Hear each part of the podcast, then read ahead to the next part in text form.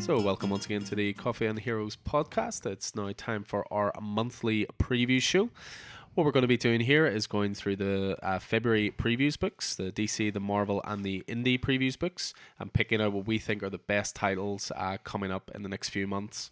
Uh, of course, your host, Alan. I'm joined tonight by Keith here. And Roddy. So the previous books this month, we we're just going to do a quick brief overview of our, our, sort of general thoughts on it, and then what we do is we we always put picks up in the in the store. We always like to give people as much information as possible. So we're just going to go into a bit of depth as to why we picked those titles, and then we will have a sort of pick of the month each. I think. Uh, with regards to the books themselves, you know, we we very much fall into our pre-established rules in this podcast. I'm the DC guy. Keith's Mr. Marvel. Roddy only reads indie. Uh, unless you listen to our reviews podcast, and he's a closet Marvel fan. And we're missing uh, we're missing Vicky this and evening. we are missing Vicky this evening. She is back to work tomorrow. She's uh, had the pleasure of a week and a half off. I say off. She's been at the store quite a lot, which she's really enjoyed.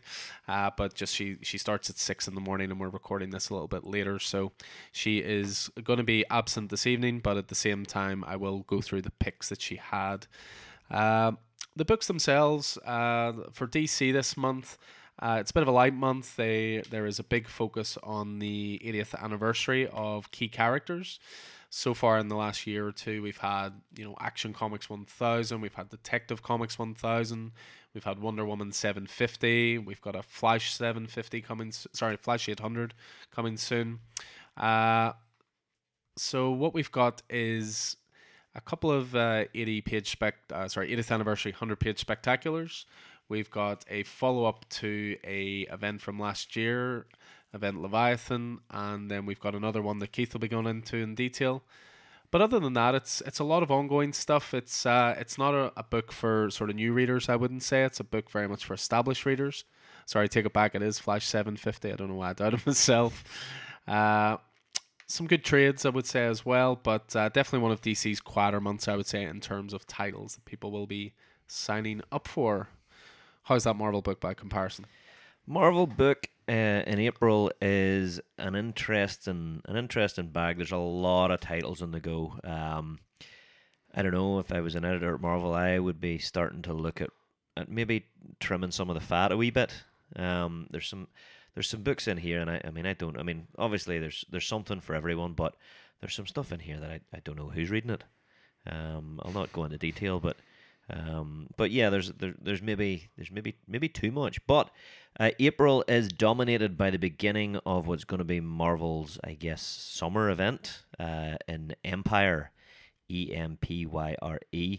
Empyre is going to be an Avengers and Fantastic Four crossover, and we're going to be uh, delving into uh, a little bit of Kree and Skrull action. Um, so a wee bit of a blast from the past there. Um, what else have we got? Uh, Empyre is the start of a it's a start of a six issue mini series, and there's a whole lot of books around that. We'll maybe uh, talk a little bit about uh, later. Um, and Cool. then it'll it'll be it'll be uh, rooting its way into some ongoing books as well. You know, sort of crossovery sort of stuff. We have Outlawed, which is uh, a Champions related event, which includes the beginning of a new Champions series. Seems to be uh, Outlawed is like a it's going to be a restriction, like a, like a Civil War style superhero and registration act, but for underage heroes. Uh, so for youthful heroes, so uh, interesting stuff there. What else? Obviously, April is about when we've got uh, the Black Widow moving coming out. So uh, with um, I was about to say Natasha Romanoff, but with Scarlett Johansson, she's really got that How character deeply down, invested the- she is in the Uh, character. So there's an awful lot of Black Widow, Black Widow related, um, espionage related stuff in here, and uh, True Believers Month is uh, is all Black Widow focused. Um, and let me see, and the X corner continues to expand. We've got Children of the Atom and Hellions launching, uh, as well as uh, a few other books that launched last month, and the, the usual regular line of stuff. Everything seems to be really hitting its stride now with the, the Dawn of X stuff, you know, Excalibur and X Force, New Mutants, all of that good stuff. Uh, Iron Man 2020 is nearing its end.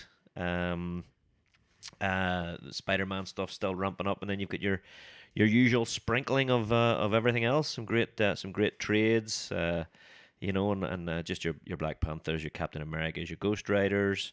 uh, yeah, all of that that good stuff. So there's there's some real quality stuff as well. Um, but uh, yeah, some some events either finishing off in the middle of or kicking off. What about you, Roddy? How's Indy looking?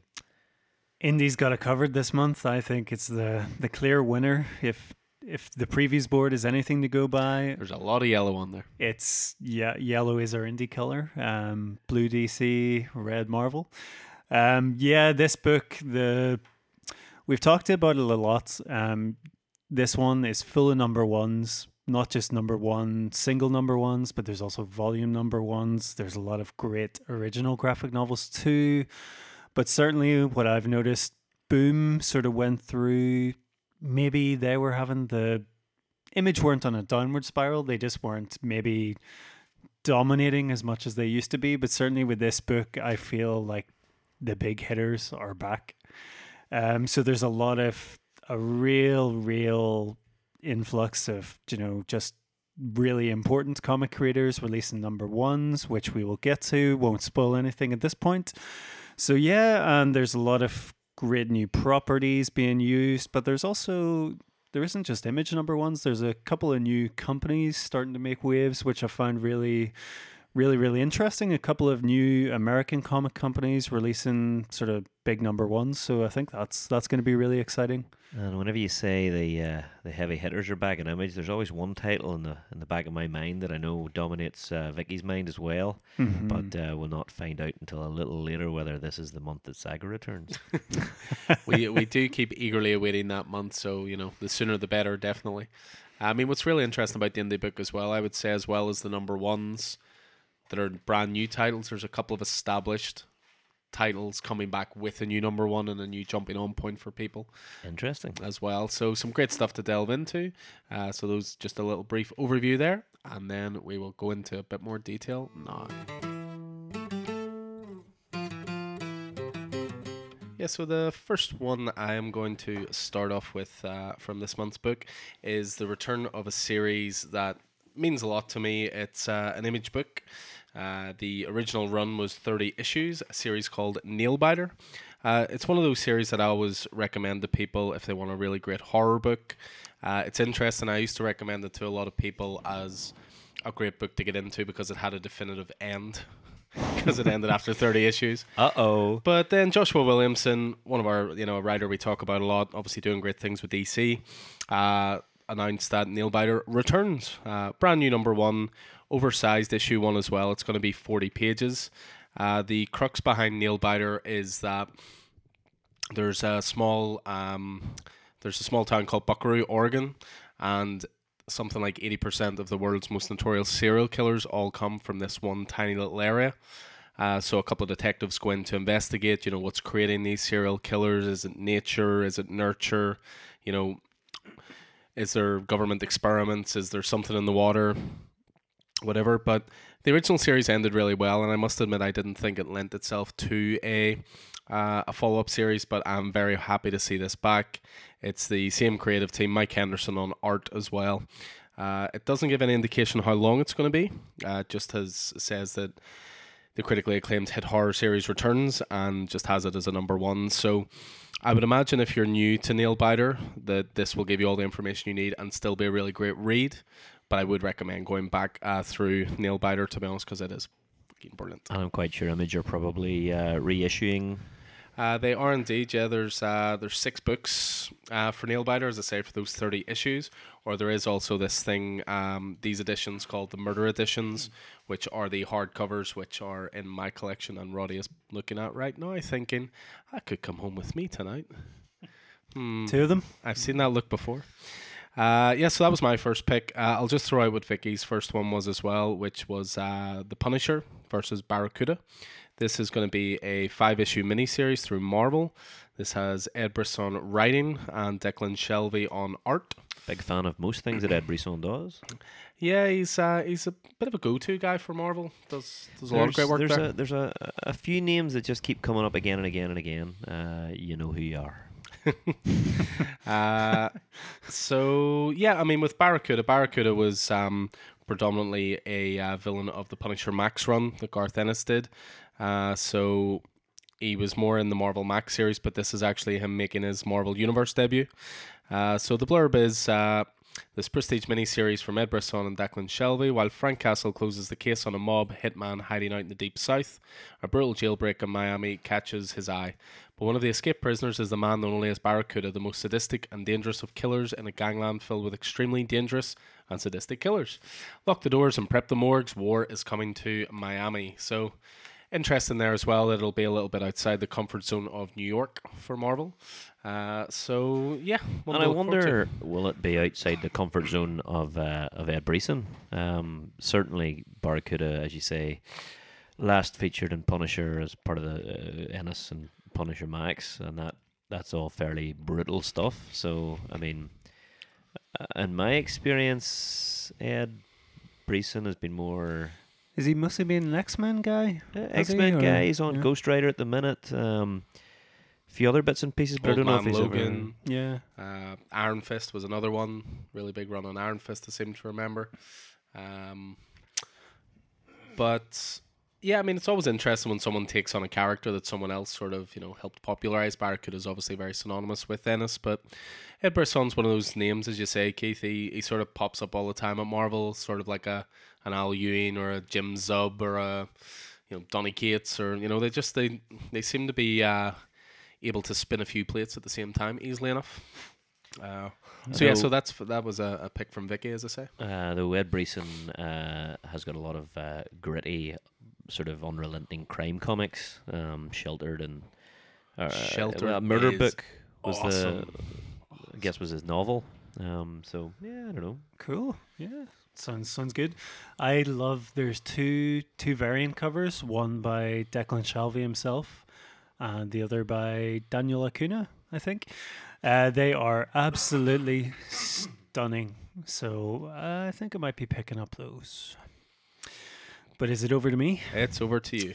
Sweet. So, uh, so from one uh, character with unflinching violence to another, apparently, seamless. because we are we are journeying to Cimmeria, and I know what you're asking, Who comes from Cimmeria? Conan, or in this case, the Cimmerian. So so we've Uh-huh. got another Marvel books. What you're saying? Uh, apparently not. So I thought this was really, really interesting. Uh, was talking about new publishers. This one, Ablaze, who we've talked about before because they did one a pick that you really recommended, Alan, Vampire State Building. Die Hard with vampires. Fantastic. Read the the four issue series by Charlie Adlard earlier this week. Uh, on Alan's recommendation, and actually straight from Alan's collection, and I really, really enjoyed it. And And- straight back in the Allen's collection. then. No, Nope. straight to Roddy. Straight to Roddy. straight to Roddy's collection. no, but yeah, I'd like to read that. But yeah, um, this one there's in Europe there's a grey area. Obviously, Marvel have the rights to Conan in North America, but over in Europe, uh, Glenat, a French publisher, produces Conan comics, and in Italy as well, there's a publisher called Leviathan Labs. Leviathan Labs. Excellent. yeah, um, so they both make Conan comics. Um, so there's sort of a weird. There was a cease and desist order against the Blaze, but um, because they were gonna, Controversy. they were originally going to bring, I believe it was a different. Um, it was a different arc. I can't remember. I think Queen. What was it called? Queen of the Black Coast. Um, yes, that the was from- Cimmerian. yeah, yeah, yeah. yeah. but um, now it is going to be Red Nails. So, and they're promising a sort of more, what's the word? A more unrestrained, violent, and sexual Conan. So, you know, Marvel, the Marvel one, Keith and I've been reading, and it's it's pretty unflinching. It's pretty, as far as Marvel titles go, you know, it's it's not Punisher Max, but it's pretty brutal. in Yeah, I mean, it way, does you know? it does what it needs to do. Um, I wonder will this just be all of that for the sake of it? Uh, potentially, but um, I was looking through. There's there's quite a library of them with Glenat, so they're Yeah, obviously right. they're obviously talented folk and they know what they're doing. Um, but this one, this is Red Nails. Conan finds himself in the Darfar region, whose territory is almost entirely covered by a huge forest. Here, he pledges um, sorry. Here he pledges himself a mercenary, promising a sword to the highest bidder, fighting alongside fellow mercenary and fierce female warrior Valeria. After a clash against the terrible dragon, the two go to a strange fortified city, apparently deserted, but the duo will quickly discover that a civilization lives hidden inside and that the citadel hides a heavy secret. Um, the covers, variant covers, are amazing, so I'm excited to see. First of all, if it makes it out, if they're told uh, in no uncertain terms, uh, no. But yeah, it's coming out in April, so I'm I'm excited for it. So can't wait to Well, see. it might not only just be Marvel with cease and desist on that, it might be DC based on that blatant Neal Adams Superman ripoff cover. Sorry, homage cover. oh yeah. Uh, maybe DC will be throwing a cease and desist as well. As as we all know with Vault, I think you're allowed to the homage covers, Well, aren't this you? is true. Yeah. Uh, just one little uh, piece of advice on this title. If you are looking a bit more information on it, uh, don't just Google red nails like Roddy did. Maybe uh, Google red nails comic. We all make mistakes. the best part was uh, when you looked at it afterwards and went, I don't know what I was expecting. Uh, but yeah, that sounds fun, as you say, if it does actually get released. Uh, yeah, that's Red Nails, number one. Uh, what do you got first up for us, Keith? Uh, I'm dipping into the Marvel catalog for us uh, right now. Uh, I guess is this uh, this our first Marvel choice of uh, of it April? is indeed, yeah. Uh, so I have got Marvel Zombies Resurrection number one of four by Phillip Kennedy Johnson, Leonard Kirk and art, um, and a bunch of uh, variant covers by everyone from Peach Momoko through Stephanie Hans, Greg Land, and Patrick Zircher. Uh, so Marvel Zombies was the original creation of uh, it was Mark Millar and Greg Land who originally, uh, I guess, in Ultimate Fantastic Four sort of came up with the concept, and then of course. Uh, everybody's favorite uh, zombie guy, Robert Kirkman, ahead of The Walking Dead, picked up Marvel Zombies in 2005. So, a couple of months back, Marvel come out with Marvel Zombies Respawn, uh, which was a, a one shot in October, I believe. Yep. And this is the kickoff of that promised series. Um, Phillip Kennedy Johnson is currently uh, exciting me on The Last God. Uh, Leonard Kirk is a wee bit of a, an all rounder. Um, I remember very fondly um, his um, uh, what what do they, they they call it? Captain Britain and MI thirteen. Uh, back a bunch of years ago, I think it was about 2008. I had a good run on that, but he's variously worked for uh, Marvel and DC and Malibu and a whole lot of independents over the years. But uh, what we've got here uh, is when the corpse of Galactus reaches planet Earth, carrying a cannibalistic virus, Spider Man and a ragtag group of heroes struggle to save the survivors and uncover the truth. So, uh, Respawn ended in a, I guess it was the, the corpse of Galactus floating through space, and Mhm. some of our heroes went to find out what was going on there, and it all went um, a wee bit. A wee Pear-shaped. bit pear-shaped, a wee bit downhill very, very quickly. So, uh, so yeah, so Marvel Zombies, uh, it's it's it's like um, Deceased. It's like it's one of those books that really has no repercussions because you know it's not really taking place in our universe, and it's really just good fun, and you get to see your heroes being ripped apart or ripping other people apart, or it's just good. And who good doesn't want to see that? Yeah, so uh, that's Marvel Zombies Resurrection number one of four. Cool. So uh, we're back round to myself then. Um, there was just a couple of titles from the DC book this month for myself. The first one is the Joker 80th anniversary 100 page super spectacular number one. Could they make a longer title? I don't think so. Uh, yeah, this is part of DC's ongoing celebrations for classic characters. So we recently had, as I say, Action Comics 1000, Detective 1000, etc.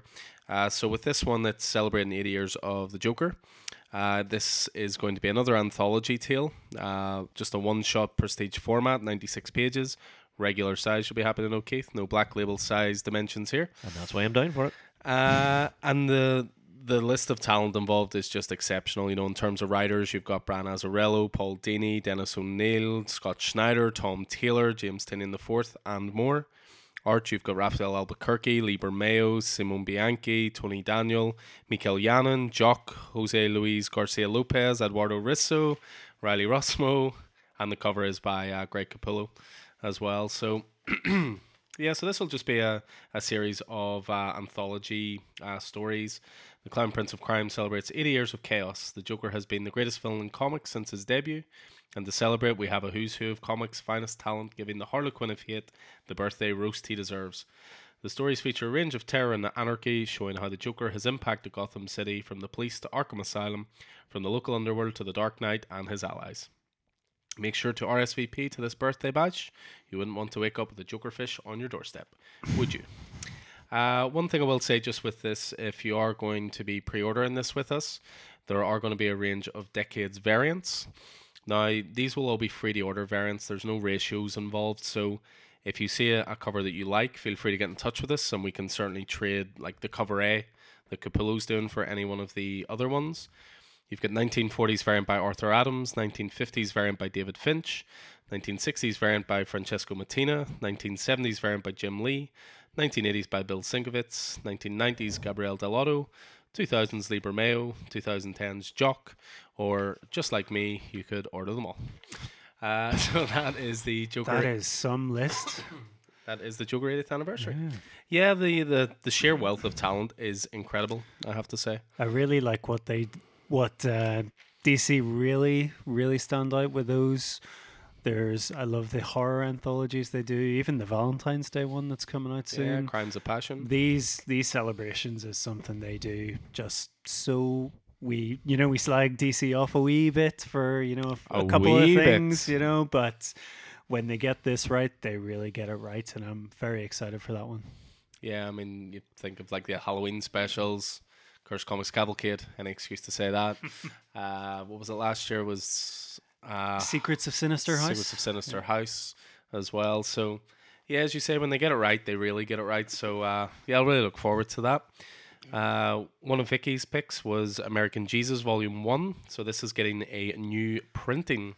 Read the uh, read volume one uh, myself. Vicky was kind enough to to give me a to, to loan me a copy um, by Mark Millar Mhm. and Peter Gross. Isn't that right? That's the, that is the team. um, Judy Muir on uh, on color on covers. Um, but uh, really interesting book. I don't know if you read it, Alan. I actually haven't though. Um, so it was I think it was four issues. Uh, I think it was the four issues, and it was this twelve-year-old boy effectively who discovers that he is uh, apparently the uh, the second coming of uh, Jeebus himself, and uh, it sort of goes from there. Um, I mean, what what what do you do whenever you're a, a twelve-year-old kid who realizes he can turn water into wine and heal the sick?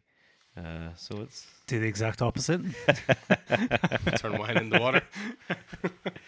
Uh, well, yeah, they're doing a new printing. Obviously, this is in reference to the uh, the sequel, uh, American Jesus, New Messiah. So it's just giving people a chance to catch up with that. which was the, the Project Christmas. It was indeed the that wasn't even Project Christmas; it was Project Xmas, which Okay, is actually yeah. even funnier.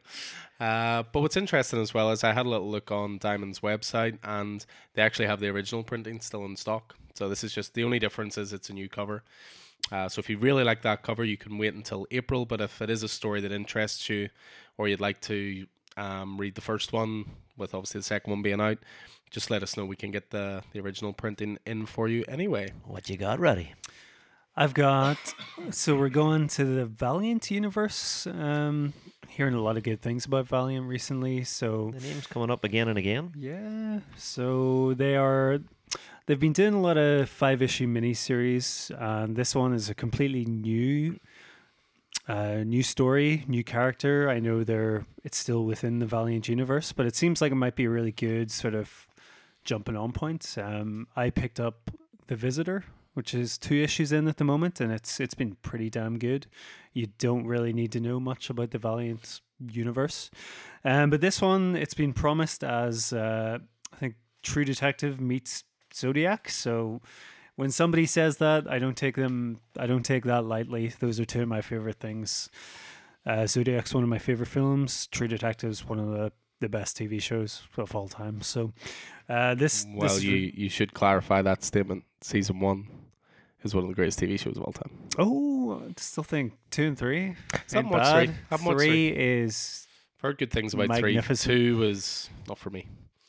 Oh wow. Okay. Well, that's a d- debate for another day, I suppose. we we don't want to get sidetracked. Uh, but yeah, this this is written by Ray Fawkes, um, arts by Jeremy Haun, who Alan's been enjoying the Red Mother recently. So excited to see what he does here. Um, yeah, this sounds great. Um, a superpowered serial killer is terrorizing San Francisco, but they're no Zodiac. They're worse. Will a new electrified hero on the scene be able to stop the rising body count? So, uh, I was looking up some other stuff. There's they're promising big ramifications in the universe as well. So, it sounds like this superpowered uh, serial killer is going to do some lasting damage within the Valiant universe. So, definitely looks like one to pick up, and it's only. I think with the five issue miniseries, they're doing really well, so you can just kind of dip in and out if you really want to. There's no yeah, big you're not having to, there. you know, sign up to 30 issues, 40 issues Yeah, to get the whole story sort of thing. they're doing um, doing a lot of great stuff recently, and obviously with Bloodshot coming out in a couple of months or next month, I suppose. They're definitely a company to keep an eye on at the moment. Cool. Yeah. Yeah. So yeah, Final Witness. I'll give that a wee go myself as well. It's uh, we've obviously been reading Quantum and Woody as a little bit of an intro into the Valiant universe. So yeah, that is Final Witness. How about yourself, Keith? Another throwout? Yeah, absolutely. I'm onto the DC book now, and uh, I hadn't realised, but the uh, I should have realised, but just the way we've ordered these is the writer of my previous pick, uh, Marvel Zombies, is also the writer of this particular book. Uh, I'm looking at uh, a black label title, but regularly sized. Uh, the Last God Source Book Number One. It's a one shot. It's a one shot based on the DC Black Label title, The Last God. The, uh, the the the high concept, um, high octane horror fantasy that uh, Phillip Kennedy Johnson has been producing for the last sort of four months. Um, really amazing stuff. Uh, so it's written by himself and Dan Dan Telfer, and art is by Riccardo Federici, who is the the artist on the book, but also Kai Carpenter, uh, Jared Blando, and others. Uh, this is a wee bit different. It's it's separate to the to the main series, and as a, a role player, a D and D fan, this just is is is right up my street. Um, the amount of back matter you're getting in in Phillip Kennedy Johnson's The Last God is incredible. I mean, the world building that he's doing is fantastic. You know, the songs and uh, stories and stuff that happens at the end. The way it's it's set between two time periods, thirty years apart, following some of the same characters. Uh, there's there's just a, a wealth of uh, a wealth of just I'd say back matter and just knowledge and, and just something to really get your you can really get your teeth into it. You know, so Mm-hmm. this is this is really adding to that. So it says to look upon the Book of Edges is to know the world of Canaan's past, present, and future. Perhaps the sorry, past, present, perhaps even its future. Long believed to be the first ever text ever recorded, the Book of Edges contains the most complete history of Canaan's peoples and their gods. Welcome to the official source book to the world of the last god, detailing the rich history of its peoples, locations, schools of magic, a bestiary of the creatures found throughout Canaan, and much more. In this amazing one shot, writer Phillip Kennedy Johnson joins forces with Dan Telfer, dungeon master of the, the Nerd Poker podcast, I should have known, to bring you fifth edition Dun- Dungeons and Dragons fifth edition compatible content for playable races, subclasses, magic items, monsters, and much more that you can uh, use your favorite tabletop role playing game, and accompanied by epic illustrations by Riccardo Federici and Kai Carpenter, as well as new maps and illustrations from master cartographer Jared Blando. In this Book of Edges, you'll find everything to provide readers with a deeper understanding of the world of Canaan, uh, whilst also giving tabletop gamers everything you need to build campaigns and adventures within The Last God. Fortunately, I am both of those things. Uh, so this is more or less made for me. So, Last God source book by Phillip Kennedy Johnson, and if you're not picking up The Last God, you probably should be. Cool, cool. I think you'll definitely second that. No, because I'm read it, but I have to now. Keith, Keith demands it, so He demands satisfaction Yeah. in the form of reading Last God. I'm sure we can we, we can work out some sort of arrangement. hmm, okay. Uh, yeah, so background to myself, and this is going to be the last pick, I believe, from the DC book from any of us. As what we're saying, the DC books maybe a tiny little bit more lacking this month, but uh, still another really good one. It's another anthology one and another celebration of a classic character. This is the Catwoman, the 80th anniversary, 100 page super spectacular number one. Uh, so same again, 96 pages, prestige format, one shot. Uh, again, another who's who of um, people who have worked on the character over the years. Uh, top name will certainly have Keith's attention. Ed Brubaker's writing in this. Ah, yes. Paul Dini, Tom Keane, Ann Nocenti, Mindy Newell, Will Pfeifer. You've got art from Cameron Stewart, Mikel Yannon, Adam Hughes, Emanuela Lupacchino, Steve Rude, Jim Balent, Tuda Lole, and more. So, same again, a little blurb here. Our gal Catwoman is turning 80 next year and looking very good if we meow say, okay, I would no longer like to recommend this after that.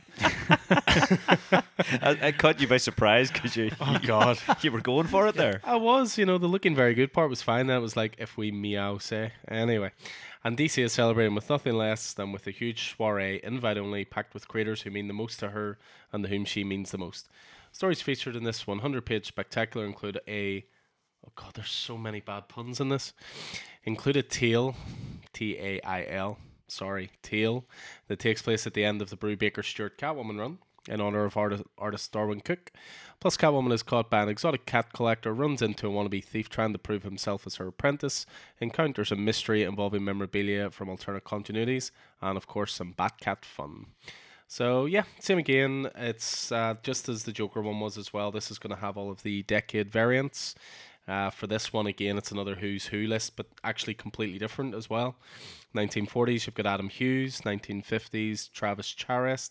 1960s, you've got uh, Artgerm. 1970s, Frank Cho. 1980s, J. Scott Campbell. 1990s, Gabriele Dell'Otto, 2000s, Jim Lee. And 2010s, Jee-Hyung Lee. So, uh, same again, once the covers become available, if you do have this on your list, just let us know if there's a different one you Are like. the covers out yet? No, this is No? it. They announce the artist, but they don't actually show it off until maybe a month before it. Ah, okay. But what I'll do is when they do go live, I'll share them through the social media pages, and then if you see one you like, you can uh, just get in touch with us. Uh, so yes, that was something I would. I'm certainly excited for. That's Catwoman, the 80th anniversary. Another one from Vicky now as well. This was one that being very close to being on my list, uh, simply because it is the perfect definition of following creators rather than stories. Uh, so anything in the last couple of years that Kieron Gillen has written has got our attention. That would be fair to say. I really need to go back and read Wicked and Divine. Has anybody at this table read it? no. I read uh, an image first of it, Mhm. um, obviously because I'm already reading uh, Die and uh, Once and Future. Once and Future. Yep, that's the ones. And so it looked really compelling, looked like really interesting stuff. It's finished now, isn't it? Yeah, it's Yeah. Yep. definitely a gap gap in our knowledge, collective knowledge. I think on that one. I Smell Book Club, Hmm. Could be a thing. which would be an interesting one because I don't think we've done one yet where one no one has read it at all. So that could actually be quite interesting. Uh, but yeah, so Kieron Gillen is back at Image with a new five issue mini series that no doubt two issues into it will be turned into an ongoing. Uh, this is he's just expected now. Just w- no, it's always one. They're like, oh yeah, Well, this sold really well. Let's see what the concept is first. Yeah, so this is called The Ludocrats, uh, as I say, number one of five. It's actually Kieron Gillen writing as well as Jim Rossignol, so it's co written. And then you've got artist of Jeff Stokely with Tamara Bonvillain. Still such a great name. Uh, so for this one, it is The Ludocrats, the aristocrats of the ludicrous, a collision of the ornate fantasy of Dune and an M-rated Asterix and Obelix. Baron Otto van Hades and Professor Hades Zero K are here, and they're going to save us all. Wait, save us all is crossed out. Have a nice time. Kieron Gillen and Jim Rossignol write, Jeff Stokely draws, Tamara Bonvillain colors, Clayton Cowles letters. The universe screams in pleasure, writhing, finally satisfied, complete, joyous. Sounds really strange. Uh, I'll grab the first issue and see what's going on. I think so. I think what's it, what's sort of interesting as well is with the indie titles, they always have a little section of if you like this, try this. This must be the laziest one I've ever seen. Is it a Die and Once and Future? How did you guess? if you like the high stakes, high impact storytelling of Die and the rich fantasy adventure of Once and Future, you'll love Ludocrats. Well, to be fair, they already used Asterix and Obelix and Dune in the Well, then they should have stuck so with that. They should have stuck with Should that. Should have committed, but You know. I didn't. Yeah, I didn't comment on that, but that is that's that's quite the combination: Asterix and Obelix and Dune. does it remind you of anything? A certain description about a hefty tome that you two are currently or big fans of? Bone. hmm Mm. Well, what's well, that's Bugs what's Bunny meets? Lord of the Rings. well, yeah. To be Yeah, fair, yeah, Asterix uh, Obelix meets, uh, meets the, Dune. Yeah. the melding Do you reckon that's what they wrote? They wrote uh, Bugs Bunny meets Lord of the Rings. I went, oh crap, that's on the back of another book. um, yeah, the preview art looks pretty pretty interesting. It definitely looks more of a, a comedic book than any of Kieron Gillen's other ones at the moment. Certainly, Once and Future has its moments of comedy, but it is a bit more serious, uh, sort of high stakes adventuring, and then Die. Die sometimes is bereft of humor. it's it's all very serious, Yeah. but uh, both brilliant books. So again, with this being Kieron Gillen, I will certainly uh, give this a go. Uh, so yeah, Awesome. Over to yourself there, Roddy. cool. Um, First uh, original graphic novel of Yes. a, of a of a. There's there's a wee list of them coming up. I think. there There's- is, there is a couple. yeah. I think it's although my one is this is an original graphic novel. Yeah, that's what I meant. Um, I was going to say a June solicitation, so this one not going to be April, going to be June. But what I was going to say, Keith, you're not going to enjoy it. Why is that, Roddy? Is it black label sized? It's not even black label sized. It's Is, is it Earth sized? it's not even Earth label label sized. What are what's going on with my words? It's not even Earth sized. It's What the hell size is it? Six or maybe it is. Is that Earth sized? Oh, looks about six and a half Alan inches has to me by produced a copy of Earth. Earth. But yeah, um, basically anything that sort of catches my eye for younger readers, I always kind of have a little eye on because I have a niece and nephew, and they're I'm always trying to find ways of like sort of giving them, you know, comic books by trying to share that passion with them. Um, this one, Some say share, some say indoctrinate. well, we'll say share for now, and then if they get really far away, I'll be like, no, you must read this once in future. It's only indoctrination if you're a religion. Yeah, anyway. so this one, this is um, written and illustrated by Jared Cullum. And it looks absolutely gorgeous. If you get a chance, um, have a nosy at the preview pages because it's an absolutely fantastic looking book. Sort of, um, it has a cartoon vibe, but it's um, done in watercolors as well. So it's a gorgeous story of two friends separated by everything in the world except love. Readers and animal lovers of every age will want to relive this journey over and over again. Katya and her Mima are spending another normal summer at their cottage in Alaska when a chance accident leaves Katya face to face with the biggest creature she's ever seen an enormous Kodiak bear, soon to become her closest friend. But when Katya suddenly returns home to Seattle, the two are torn apart, leaving Kodi to do whatever it takes to reunite with his fragile human friend. It's a wild, wild. Oh, they've. Uh, it's a wild adventure. I think they mean with breathtaking views, new companions, and danger I, around I every don't know. I think Keith could read that part really well. Ah, yeah. What am I looking at? They must be. They are targeting a very specific demographic there. it's, it's a whale adventure. Is that what you're saying? It's a whale adventure. It's a whale adventure. But yeah, probably need to proofread that, but um, hopefully that doesn't put you off because um, I really love, really, really try and focus on. I know it's a big part of Coffee and Heroes as well, trying to get younger readers, not just really young young readers, but there's always that middle ground of like not quite young adults, but not quite very young. You know that sort of Yeah. that sort of age. So this this looks perfect and Sort of, definitely the, sort of the 10 to 13 range. That's what I would say. and it's it's a really hard thing to get get those readers into comics but this looks gorgeous nice story of friendship and might attract a lot of female readers as well younger female readers so that can only be a good thing for comics so yeah looking forward to that that was from top shelf for an imprint of idw and it was called Kodi Excellent. So I believe we're going on to a controversial pick next. Uh, it's only controversial because because I think everybody was after it. Uh, would that be fair to say? It is, Yeah. and I'm still getting evil looks across the table from Roddy.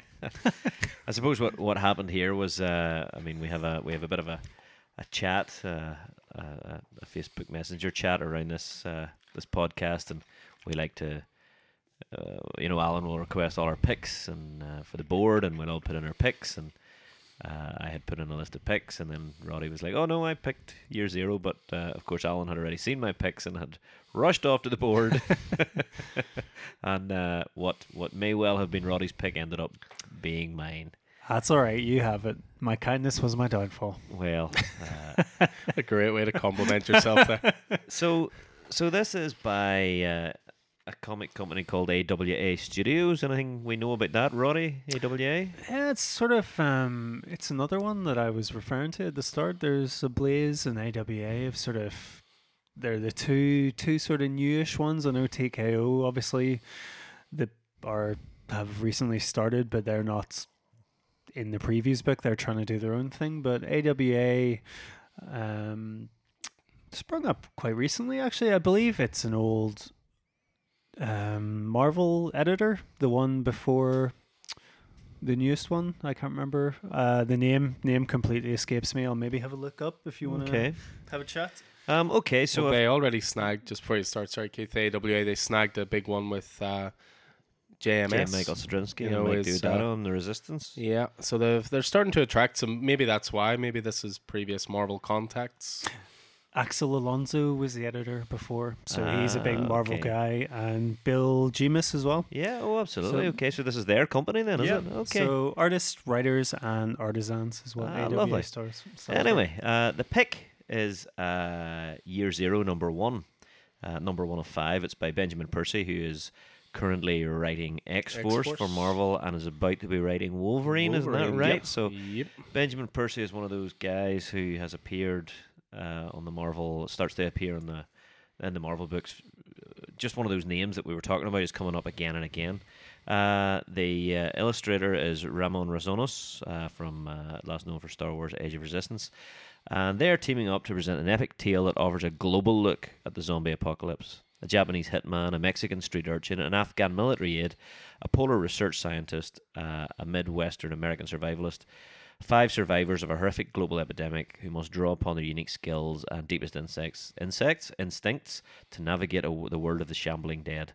Uh, Year Zero wrestles with the weighty moral and theological questions posed by the pandemic and investigates its cause and possible cure. So, uh, the first thing that really got me about this is the the lovely cover by uh, Kaare Andrews. Yeah, um, it's gorgeous, it's, isn't it? Uh, yeah, it's this RV totally. Uh, totally armored up uh, and sitting uh, in this lovely idyllic uh, island, you know, by an island by a lake, and these mountains sweeping up, and this lovely sky behind. So uh, that's what what first got me. And I don't know, I just get the feeling this is going to be a. I mean, I, I love I love all things zombies, but whenever you think about zombie, you cannot zombie comics. You can't do it without thinking about The Walking Dead, and this looks like yeah, it's going to be a different take. Um, I you know, suppose it's a risky thing to do so so soon after it, but I think yeah, I think I think because of the creators involved, people really gravitated towards it, and I think it'll do. I think it's going to do really well. Yeah, it was actually the cover that was the first thing that I noticed. I thought it's just this really cool idyllic scene, you know, bright blue sky, you know, mountains in the background, lots of lush greens. And then you just have this little camper van, which will always, I think, spark up uh, images of Breaking Bad as well. So again, yeah, that yeah. kind of thing. But on the side of the van, it's just like spray painted on, or maybe it's red blood. It says zombie killer. Uh, so There's a series. It looks like there's a series of covers, and they're all nearly photorealistic.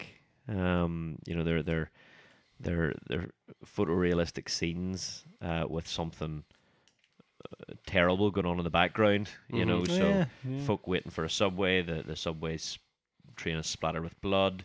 A family having a, a picnic, and there's a what looks like a zombie or a person on fire in the background. And there's some Is didn't did you say the story was five five different people? Five five issues and five different individuals. Yeah. Are each of the is there five covers?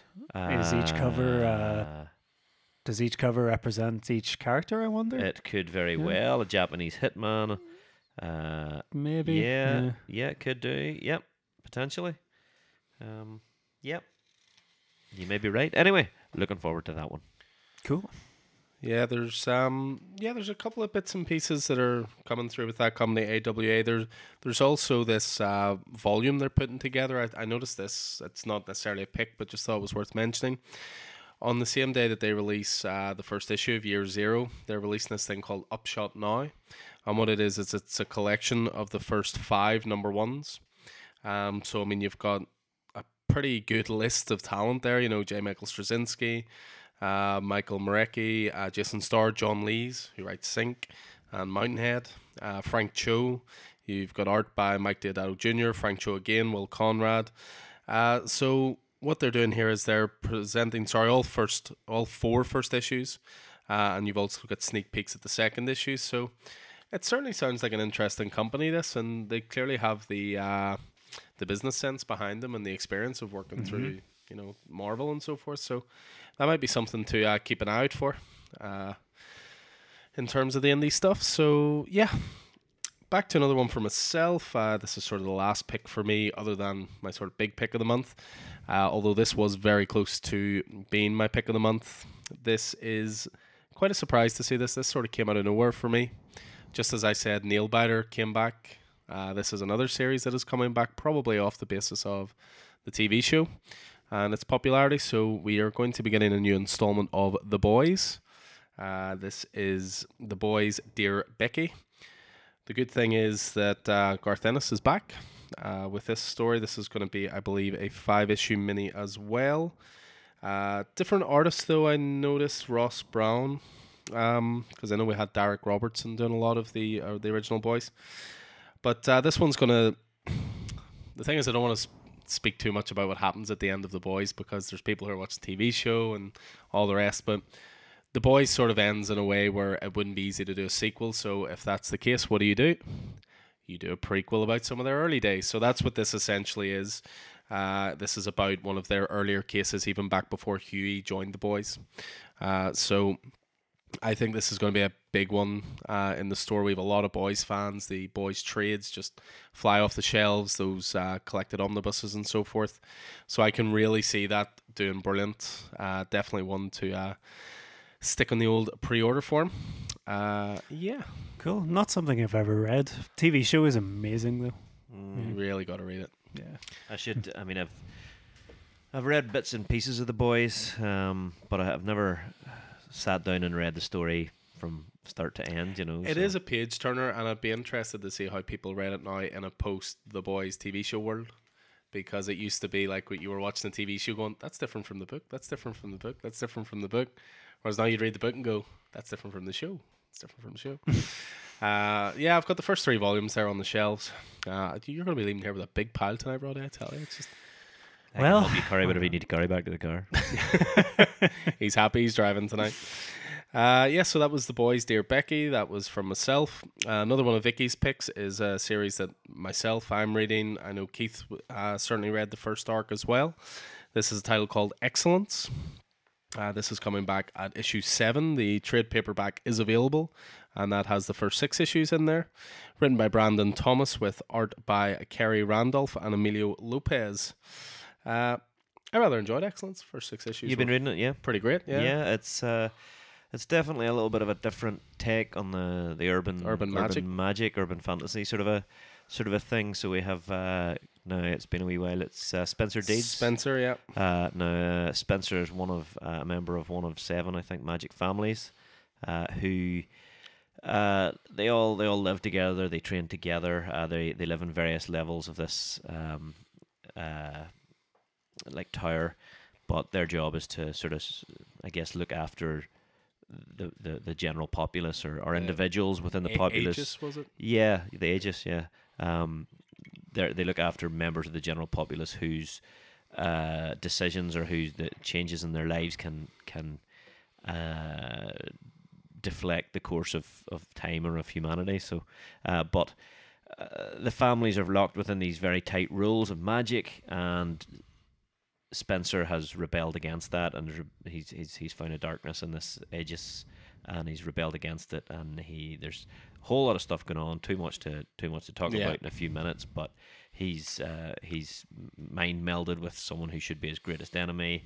There's a whole thing about fathers and sons and brothers, uh, Grandmothers. grandmothers, uh, family connections. Forbidden magic. Absolutely, there's there's a whole lot of, of comments on on uh, the struggles that you know of, of people of color within society. There's a there's a there's a lot going on in uh, in, in in one in one six issue series so far. Um, must go back and read it again before it kicks off again. Yeah, because there really, really, is really a lot interesting to stuff. uh, yeah, to digest with that again. But yeah, as I say, the uh, the graphic novel is available. Uh, I've got it in store, issues one to six. Thoroughly brilliant read, very gritty Magic series. It's not quite as dark as something like Magic Order, but there's there's a good bit of depth to it. oh, there's yeah, and the the art is fantastic as well. Mm. Even if the main character does look just a little bit too like Killmonger, and it's a, it's actually two characters from recent movies, both played by Michael B. Jordan. the main character looks like Creed, and the guy he's against looks like Killmonger. Uh, it was quite distracting, but really good series though. But uh, yeah, it's going to be returning in April uh, with number seven. So it is. So uh, that was Vicky's pick, which was excellence number seven. What about yourself? Next up, Roddy.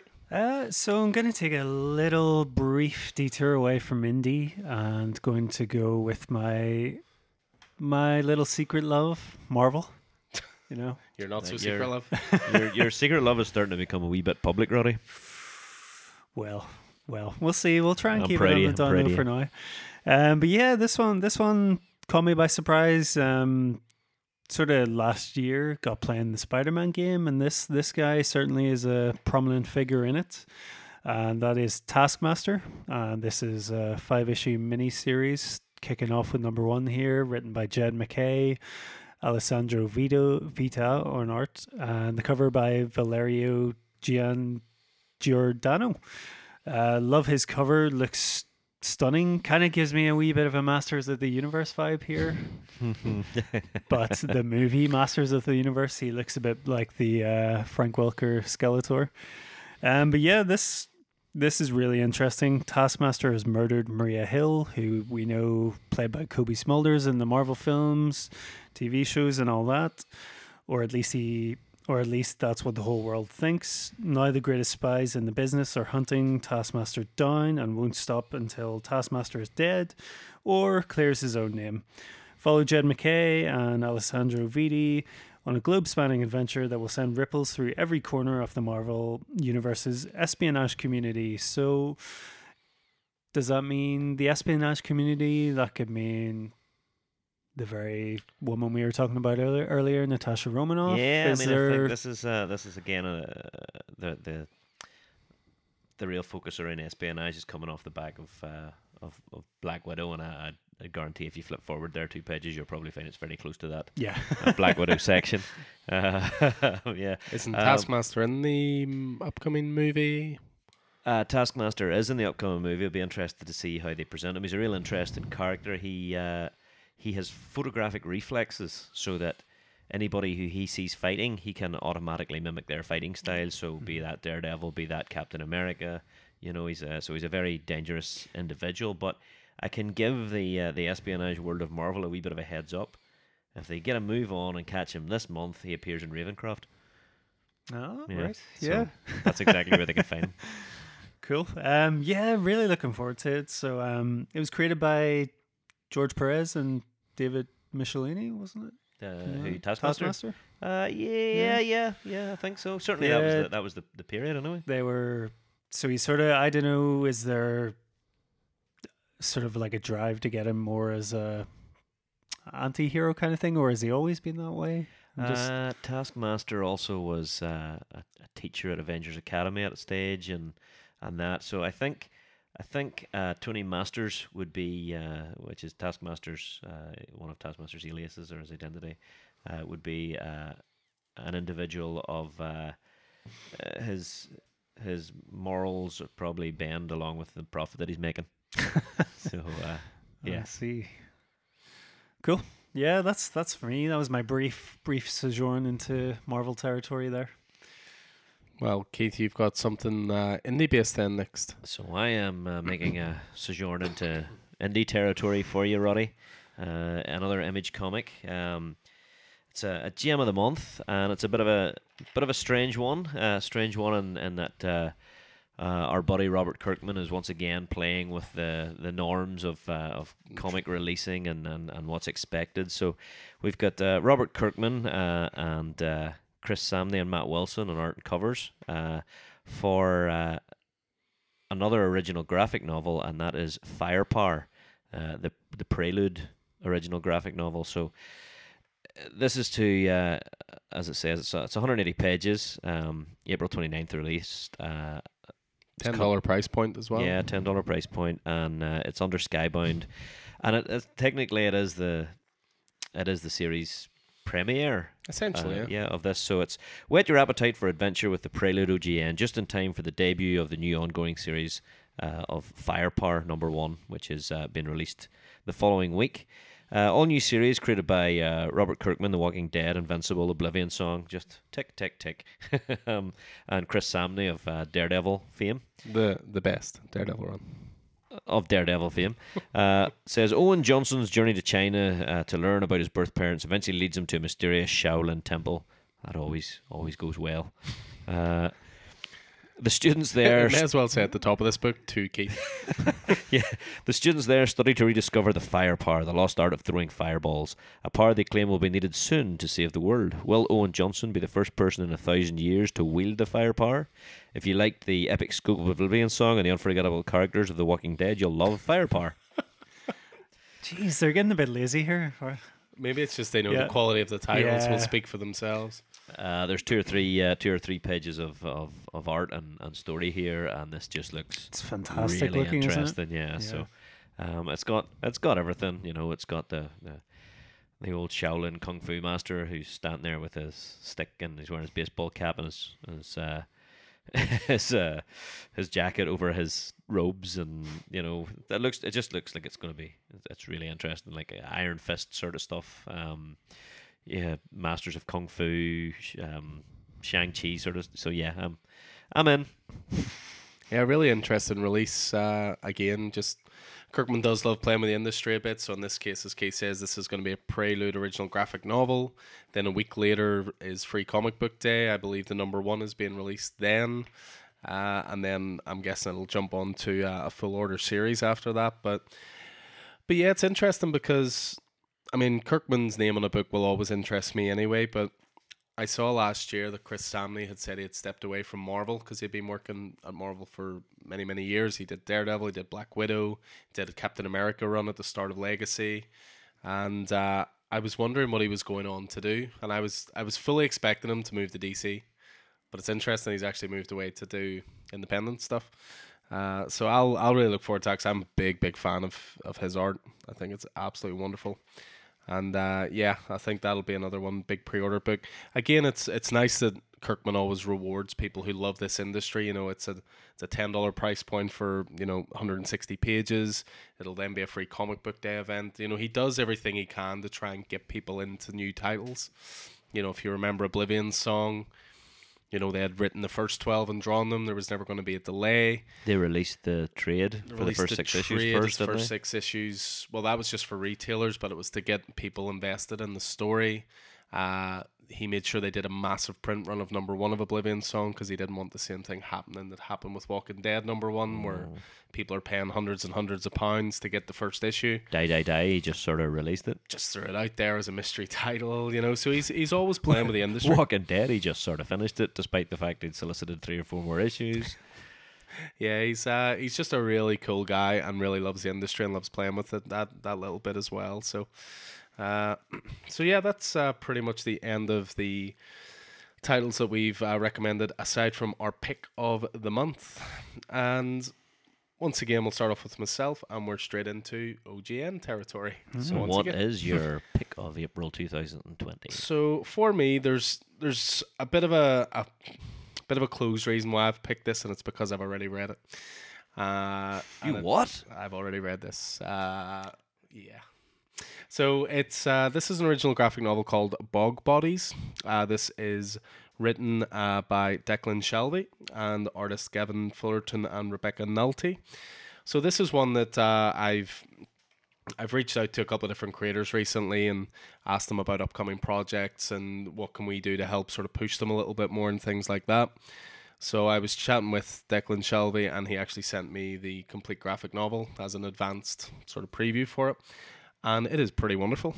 Uh, to give you the blurb for it, you know, it's it's a mix it's a mixture of crime and horror, which first of all you just can't go wrong with. Uh, but I also love that it's actually it's set in Dublin, well, the Dublin Mountains to be more precise. Uh, Declan Shalvey's uh, an Irishman. He is indeed. So, so is Gavin Fullerton as well. So you might know Declan's work less as a writer and more as an artist. He's been a cover artist for many years. He co-created uh, Injection with Warren Ellis and was the artist on that. He worked on Moon Knight with Warren Ellis as well for uh, a good run. But for this one, so this is uh, one that he's actually written. Uh, so this is going to be 96 page original graphic. An Irish gangster on the run after a job gone wrong stumbles upon a young woman lost in the Dublin mountains. Injured and unarmed, the unlikely pair must try to evade their pursuers and survive the desolate bog that has served as a burial ground for unspeakable murder throughout history. Uh, Declan Shalvey and Gavin Fullerton deliver a cold and poignant story of crime, survival, and regret. Uh, yeah, it's uh, it's a brilliant read. So it is. Um, I'm always a big fan as well when you get stuff in comics that you can recognize the cities, like you can just see there, you know, that's Dublin with the bridge just going across, and so forth. And uh, it, it, reminds me a little bit of that uh, James Bond issue that you saw Victoria Square in, which just made me laugh so much. Yeah. uh, so uh, yeah, this is one that we're going to be pushing quite a bit. I, I was a big fan of this, I have to say. Cool. Um, I'm gotta say, I'm looking forward to it myself definitely going to pick it up. Big, big fan of Declan Shalvey's work, and it's strange because I had Savage Town. I think Savage Town, yeah. another image graphic novel he's done. is mm-hmm. really, really good. Set in Limerick, Limerick, I think. Really, really right. Good. What you knew. Yep. And that was uh, that was another crime crime thriller kind of. So yeah.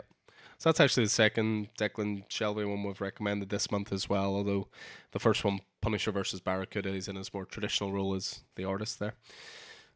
Uh, yeah, so that was my pick uh, pick of the month. Uh, Vicky's one is quite timely as well. Just as we were talking about the Black Widow movie coming out, we have a new Black Widow title hitting.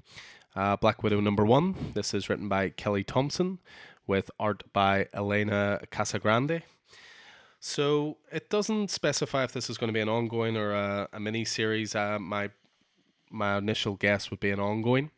Uh, this is certainly something a character they're pushing, obviously, with the movie coming out.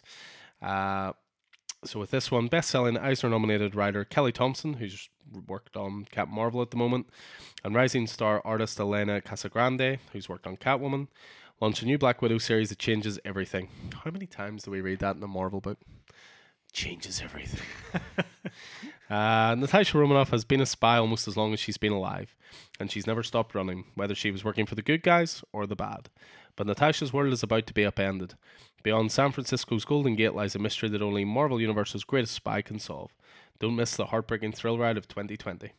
So yeah, kicks off the 32 page issue one, uh, regular $3.99 price point some pretty cool variant covers, but I would have to say that the Adam Hughes cover A is definitely the one to stick with there. Uh, yeah, I love me a good spice, a good spice story. Uh, again, we were talking about Chris Samnee there. Did a great run with Mark Waid on Black Widow, which was pretty class. Cool. Is that an ongoing or miniseries? As, I, as yeah. I say, it, yeah. it, doesn't fully specify, so I'd have to guess that it's an ongoing. Uh, so I would, but uh, yeah, that was uh, Vicky's choice, and that is Black Widow number one. Cool. So back to me. We're going to to go to Dark Horse this time, and following up from the success of uh, Dark Horse recently published uh, Alien, uh, William Gibson's Alien Three, um, which was sort of an alternate version of the film Alien 3, which was very successful. So now we've got Alien, the original screenplay, which was written by Dan O'Bannon, and this time it's being it's uh, being written in collaboration with Cristiano Seixas, Guillermo Balbi on art, with Candice Han on colors, along with Dave Stewart. Um, so this one, Dan O'Bannon, basically he wrote. Uh, a script called Star Beast, and that would eventually become the groundwork for Alien. Obviously, it was heavily, I don't know if anyone knows, but it was rewritten by Walter Hill, who did The Warriors and a couple of other films. He rewrote it. Obviously, Dan O'Bannon has been very outspoken that he wasn't happy about this during the whole time. Uh, so yeah, um, we get this. Um, so there's a lot of changes, and if you'll if you just bear with me, it says en route back to Earth, the crew of the starship Snark. What? Yep. Intercepts an alien transmission. Their investigation leads them to a desolate planetoid, a crashed alien spacecraft, and a pyramidic structure of unknown origins. Then the terror begins. So, from all accounts, I think this is a bit more. Dan O'Bannon's certainly more a fan of 1950s pulpy sci fi. And I Mhm, yep. believe, from what I believe, I'm a big Alien fan and I've watched a lot of documentaries and read a lot about it. I think Dan O'Bannon's this version is going to be a lot more pulpy and I think I think a lot of the Ridley Scott body horror stuff is going to be removed and in favor of, you know, this this kind of even if you look at the preview pages it's very sort of neon and Looks a wee bit more Dan Dare and a wee bit less John Carpenter. Yeah, that's a good point. Actually, yeah, you could be onto something there. Um, I certainly think that it's going to be interesting, and that's why it's my that's why it's my pick because Curiosity. it's more. It definitely is more curiosity than. Yeah, I really want this because the Alien Three one, in sort of Alien fandom, Alien Three is viewed as a failure almost, and the that alternative script is viewed as sort of like a holy grail. It's like they should have done that, whereas this, it's it's gonna be something. Yeah, I don't know because um, they they thought um they thought like they changed this and they made a completely different film and what some people may say is a better film. So yeah, and by all accounts, everyone really didn't like the original script. So yeah, Well, Alien 3 is even a movie that David Fincher, that was his debut, and he tried to have his name taken off it and everything. yeah. But they so- did pacify him by letting him release sort of a director's cut that people view definitely a bit more favorably. So uh, yeah, no, I'll I'll look forward to that as well. I'm always a fan of these sort of curiosities as well. And the Alien Three was pretty superb actually. Yeah, it was brilliant. Uh, wasn't it? really, really enjoyed it. Yeah, that's that's a good way to describe it. Curiosity piece. Cool. So that's Alien, the original screenplay. That's going to be a five issue miniseries with number one hitting on April 22nd. Go ahead then, Keith. Finish us off. You you are here to educate. Oh, really? Um, Uh, we we've had people come into the store who have specifically said, "Can Keith please explain Empyre to us?" and that's my choice. So uh, my my pick of the week for uh, for April, pick of the month for April 2020 is um, the beginning of Marvel's uh, summer event, which is Empyre, spelt E M P Y R E, uh, six issue miniseries.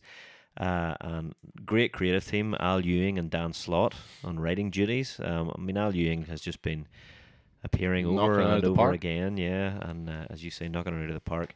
Uh, Valerio Schiti on uh, on art and lovely, lovely cover A's by Jim Cheung. So this is uh, at its core an Avengers and Fantastic Four crossover, and uh, Roddy noted earlier on the fantastic, um, the fantastic uh, graphic design on the uh, on the logo for this, uh, Yep. which has got Roddy's hand up his next tattoo right there. Oh, it's it is it is brilliant, and I don't know why nobody's thought of it before, but they've taken the the Avengers A and they've made the the, the most of it into a four as They well. must. so they must yeah. have thought of that. I don't know, but surely. I mean that's the classic Avengers A. So with the arrow and everything, I can't can't, figure Some out how things I never saw it before. Some things are just so obvious. Can't figure out how I never saw it before. Um, so what's going on here? Uh, the Kree and the Skrulls have united under a new emperor, and their war fleet is on a collision course with our world. On the moon, the Avengers are ready to strike with the full power of Earth's mightiest heroes. Approaching from outer space, the Fantastic Four are seeking a diplomatic solution. If the two two teams can't work together to save the day, things can only get worse. So, uh, April has got Empyre one and two of six. Um, uh, and uh, Empyre One is my is my choice here. But we've also got Empyre Number Zero, The Avengers by Al Ewing, Pepe Larraz on art. Uh, we've got Empyre Number Zero, Fantastic Four by Dan Slott, R.B. Silva on art. um, which is like a like a two pack, I guess. Uh, we've got it uh, cutting into Spider Man. We've got a, a, a Spider Man trilogy, and we've got a, an Avengers trilogy.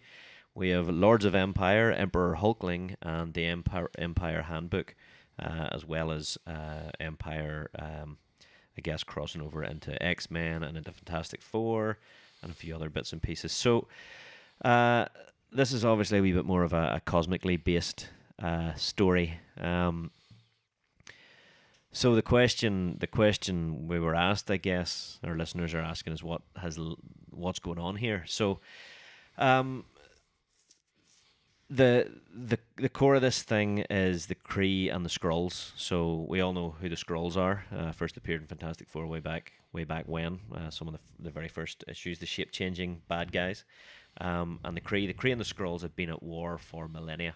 Um, the uh, the the Skrulls were a were a were a conquering a conquering race, and uh, they discovered the the Kree living uh, on the planet of Hala with another race called the Co- Co- Coatl, Coatita, whatever I can't remember what they're called, but uh, the Skrulls decided they would find out which which race was better. So they uh, jammed them on a moon somewhere and effectively told them to fight. And whenever the Kree figured out what was going on, uh, they butchered everybody, including the Skrull judges.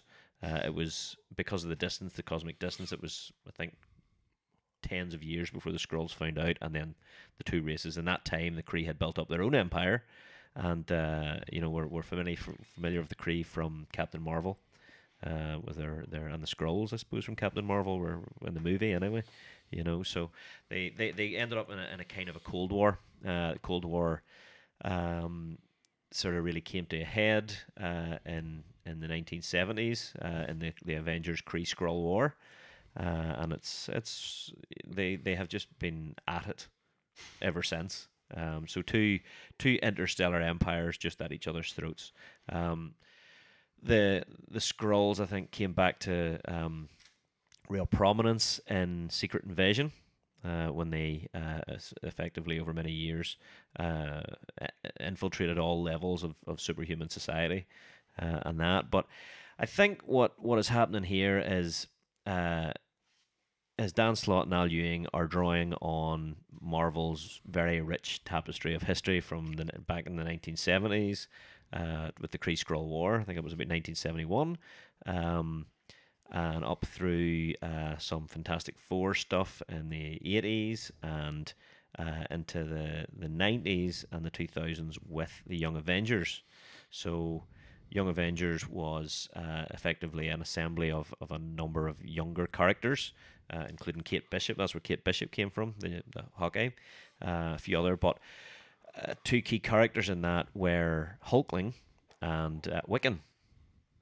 Hulkling, uh, whose name is Teddy, uh, was the son of Captain Marvel, who is a, a Kree warrior, and a queen of the Skrull. So he is he's a, a mixed race Skrull Kree, And the, the, the core of um, Young Avengers was that the Kree and the Skrull were after him because they were going, well, why don't you come home and unite our races and you know lead us and, and to become the greatest force in the universe? Uh, and this is what's happening here. Uh, Teddy has finally gone home. Uh, he's he's made a choice that uh, that has him leave his lover uh, Wiccan behind, uh, and he has gone to unite the Kree and the Skrull races together, and now they're all pointed at Earth. Uh, so that's that's not good. Uh, that's not good. Uh, that's not good crack. But uh, yeah, Terry has effectively has effectively gone back home to become Emperor Hulkling, and uh, he's leading he's leading the United Forces of the Kree and the Skrull against Earth. I, am not sure for exactly what reason. Um, do you remember that incoming book that came out at Christmas, the big mm-hmm. Marvel book that was sort of foreshadowing? This is a lot of the foreshadowing that was going on. So this has been foreshadowed from back in Marvel Comics 1000 uh, and then through incoming one, uh, and that's what incoming was all about. Uh, was was exactly what was what was going on here. Um, so yeah, that that that that kind of that kind of covers Empyre, Kree, Skrulls, Fantastic Four, Avengers. That that's what sort of we know about it right now. Um, but it looks it looks fairly compelling. Um, I'm interested. I can tell you that much. Yeah, I mean, there's there's a couple of interesting things as well. Just noticed uh, you were chatting there about the Empyre Zero issues. Uh, one written by Al Ewing, one written by Dan Slott. The two artists there, Pepe Larraz and RB Silva. That's your House and House and Powers, Powers, artists.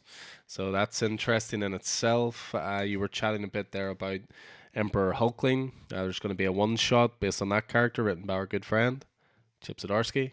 So that uh, definitely puts the uh, the interest levels up there. Um, I mean, my only concern with it, certainly as someone who's doesn't have the same in depth knowledge uh, regarding the Marvel universe, my only worry is that how much crossover this is going to be into the main books. Uh, you know, it's Marvel of the events Marvel have done in maybe the last year and a half have been excellent, and they've been very good at making sure that you can read as much of something or as little of something as you want. My only concern with this is you look at X Men 10, it's Empyre, Fantastic Four, Empyre. You know, it, it's bleeding over in the titles is the only thing that concerns me. Well, I mean, I don't know if that's a it's a, a, a worry. Um, it's interesting because currently the Avengers um, are in space. Uh, they're worrying about the reemergence of the Star Brand, so they're they're in space. I imagine in three or four months' time they'll be on their way back. Um, Jason Aaron's currently writing that book. Um, the Fantastic Four are currently in space uh, in the point of origin story. Uh, I think the last part of it is next week, and then they'll be making their way back towards Earth. Um, so I think this is this is where we're going to see them on their way back. Uh, you know, coming off the various the, the, the impact of the various stories they're on at the minute. But it crosses into X Men. Sure, I mean, uh, there's there's uh, a Spider Man three issue book. There's another Avengers three issue book. I'm probably not going to pick up the Spider Man book. I'm probably not going to pick up the three issue Avengers book. But I am going to pick up both zero issues with Pepe Larraz and RB Silva on art, and I probably am going to pick up that Emperor Hulkling uh, book as well. Uh, I see there's also uh, Empyre Handbook, which is probably something you might pick up if it's one of those those books that just interests and, and introduces all of the characters and sort of lets you know what's what's going on. I don't know. We'll see what happens, but but yeah, I mean, there's there's I, I'm not too worried. Dan Slott writes Fantastic Four anyway, so I would say, of course, he's going to take the opportunity to cross it into his own book. Um, yeah, Will any of the Guardians show up given that Al Ewing? Al is Ewing writing- is writing the Guardians, and uh, in the Guardians, uh, Guardians issue one and two, uh, Nova has been talking about all of the things that are going on in the universe, and one of those things was was this. Uh, you know these these things that are unbalancing the unbalancing the universe. So uh, it was referring largely, I think, to a lot of it was was Empyre. So, so yeah, I'm looking. I'm as you know, the cosmic side of the Marvel universe doesn't maybe interest me as much as as the street level or, or global level side, but uh, there's some really great talent in that with Al Ewing, Dan Slott, with uh, with Chip Zdarsky. Um, so I'm definitely, I think I'm going to be be neck deep in Empyre, and uh, I think over the next few months we're going to see just a wee bit more information coming out about exactly what's going on. But uh, Wasn't there a book in March, Road to Empyre? Uh, I, I think so. Yeah, Pretty that's, sure that's well. right. That's probably that probably that probably summarizes the Kree Skrull War and that. So that might be one to pick up if you're interested. Um, but there was some good stuff in, in incoming as well. There was a few. Really, that was the, the core story of that. Yeah. Um, uh, so yeah, I'm uh, I'm interested.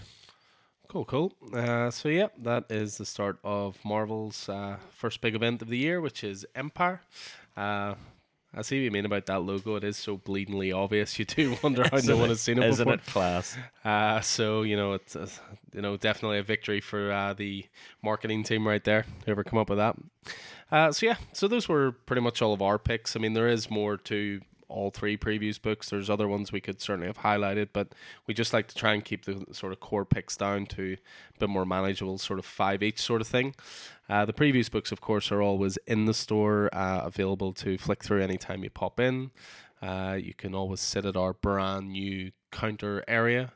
Uh, and if you want to sit and have a chat with us about any of this or have any other recommendations, as I say, uh, we're, we're there to answer those questions. If any titles do interest you, either pop into the store. Uh, we can certainly get anything added to pull lists for you or set you one up if you don't have one.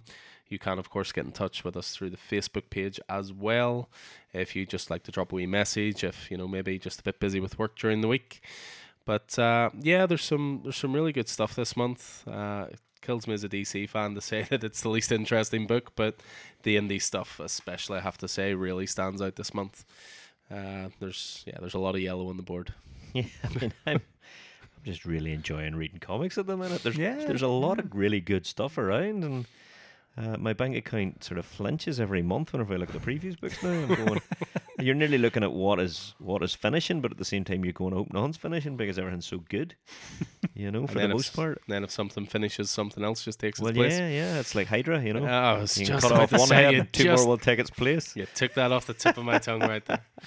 Uh, yeah, so as I say, that'll that'll do for us for uh, the previews book. So again, that was the uh, our picks from the February previews book, and those are all due for release in April, unless of course Roddy picked it, and then it's not out until later in the year. Loves an advance solicit that man. That's it. Just protecting protecting my assets. Cool. So, as I say, need any more information? Previews books are in store, guys. Uh, in the meantime, I hope that helped you out, helped to navigate those books anyway. And uh, we'll look forward to hopefully seeing you in store soon. Pleasure as always, guys. And uh, I think our next episode, which is likely to be a reviews episode, is our 80th episode. oh wow, double sized. Double size, super spectacular 80th anniversary special. So, what do we call it? Do we call it the the 80th anniversary of Marvel podcast? Do we call it the 80th anniversary of Joker podcast? I will make something up. Throw out some names. yeah, throw out some names. well, that's that's class. Class. We made it that far. Yeah, that's not too shabby. I mean, just think when we get to 100, the amount of variants we'll have to throw out there in one reason or another. We'll just throw out different thumbnails for the podcast. You can download whatever one you like. Yeah. Uh, no, it's been a pleasure, guys. Yep, that was lovely. Cool. Thank you very Thank much, you. gents. Looking forward to number 80. Take care. Keep on winging it.